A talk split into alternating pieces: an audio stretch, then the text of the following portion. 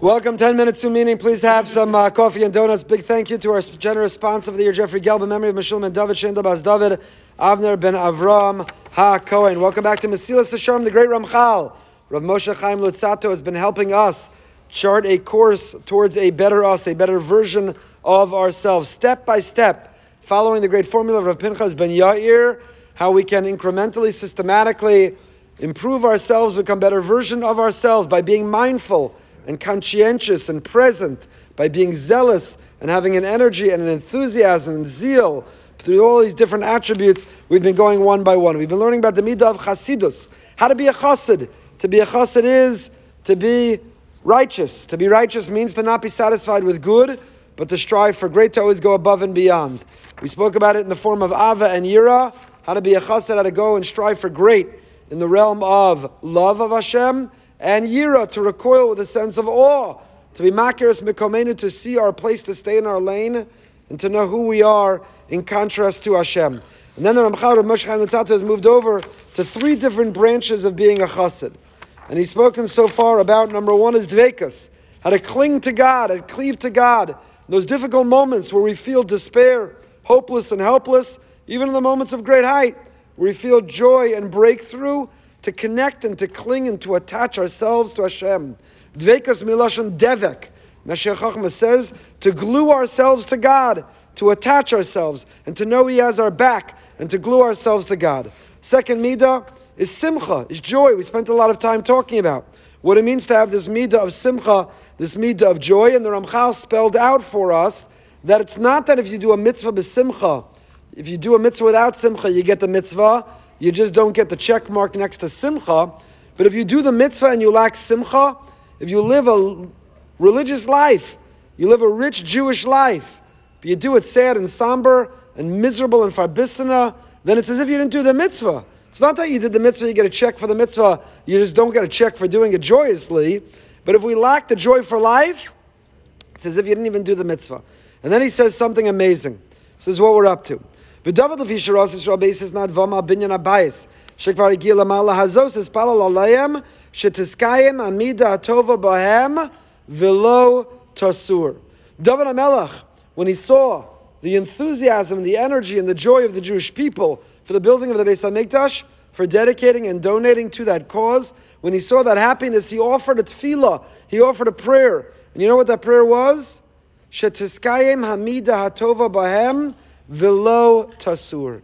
He davened and he said, This moment, everyone's so happy. There's so many smiles. There's such high energy. I daven that never dissipate and that never dilute, that never disappear. David HaMelech davened to capture and to bottle that joy, that simcha, that happiness, that enthusiasm, that fervor, that passion. If you were at our Sudas Mashiach on Pesach, you saw excitement and fervor and joy, singing and dancing and standing on chairs. If we could bottle it, and capture it. Now, what does that tell us? Dan Segel in his wonderful new parish on Mesilas Yesharim, the Mashgiach writes, what does that tell us? If David HaMelech daven for it. If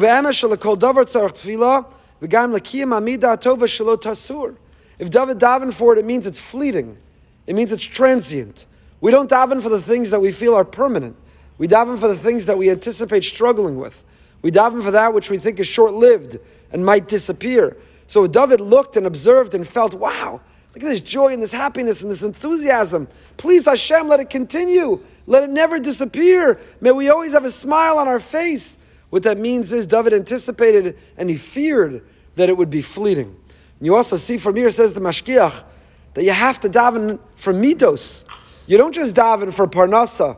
You don't just daven for gesund, for good health. You don't just daven that the Yankees stay in first place. You don't just daven for this list of important things. You have to daven for, for midos tovos. When you daven in the morning, some have just finished, some are about to daven, on that list of things to ask for is Hashem, let me be happy. Let my spouse and children be happy. Let those around me feel happy. Let me concentrate. Let me allow myself to feel happy.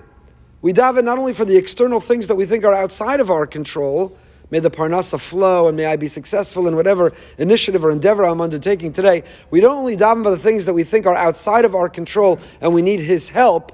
We daven for our own midos. Hashem, let me have your Shemaim today. Hashem, I might have a difficult dilemma. Let me make the right choice. Hashem, let me feel besimcha. going through a tough time, it's a challenging time, or I don't feel great, or I haven't had a lot of sleep, or I'm stressed out, or I'm anxious. Let me break through with a simcha sachayim.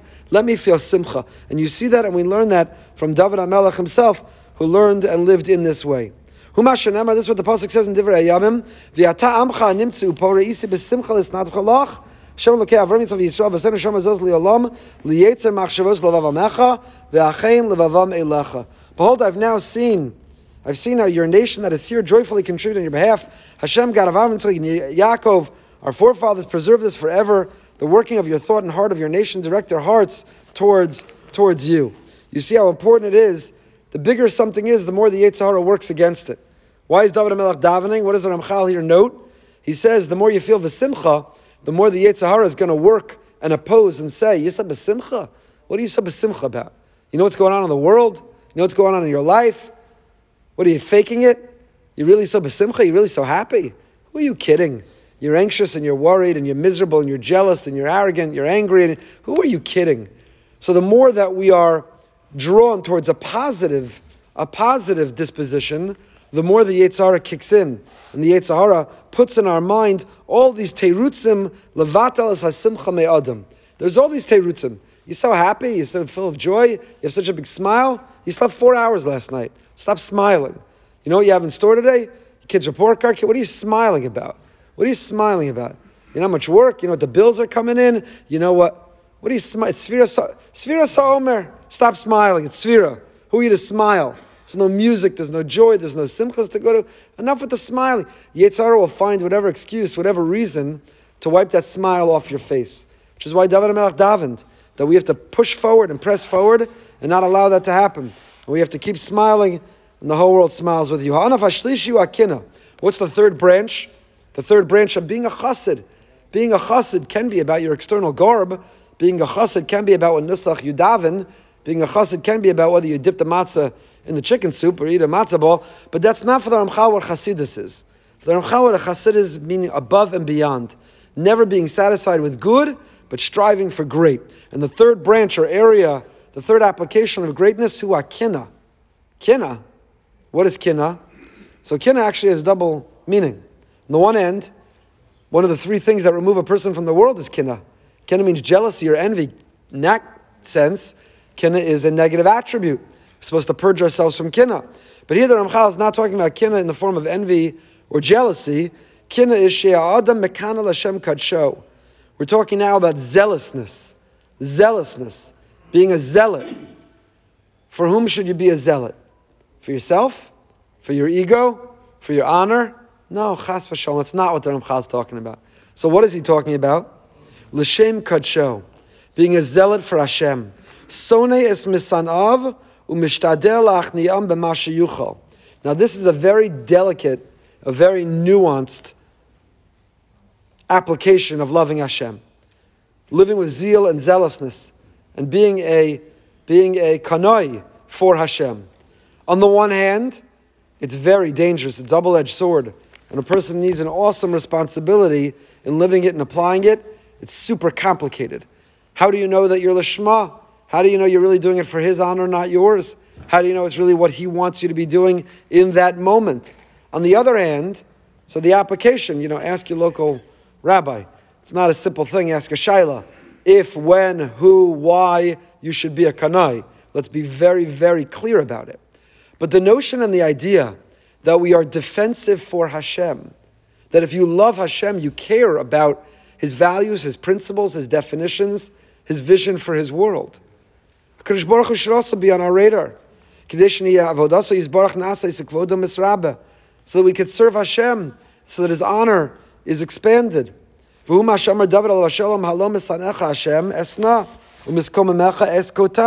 David says in Tehillim, those who hate you, I will hate. And those who rise up against you, I will confront. I hate them with the ultimate hatred. They become my enemies. In other words, if somebody would pick on or bully your child, if someone would declare your child to be their enemy, they would become your enemy. You'd be absolutely intolerant. You would never stand for a person violating your children. So, what about those who violate Hashem Yisbarach? If you had a dear friend and you were a good friend, would you not stand up for your friend against a bully? Kodesh Baruch Hu is the ultimate friend that we have. Do we not care about his quote unquote anthropomorphized feelings? Do we not care about his principles and values and definitions and what he stands for and what he believes and what he wants us to believe here in this world? We'll end with this Shla Kadosh. Shla Kadosh writes in Shara Osios, you know, the Pasuk says, You're supposed to love your neighbor, your friend, as yourself. Stand up for them, protect them, care about them. Why do you love your friend? Because you connect to your friend, you admire your friend, you share values with your friend, you're appreciative and grateful to your friend. Is HaKadosh Baruch Hu any less of your friend? Whatever you would love a friend for, Kal v'chomer, all the more so you should love Hashem for many, many, many, many times over. Hu adan ha'olam. He is the master of the world. V'yadu ha'koyis baruch shemo. V'yahavta le'echa kamocha u'gorim v'yahavta Hashem lokecha. You should feel Hashem is my ultimate friend.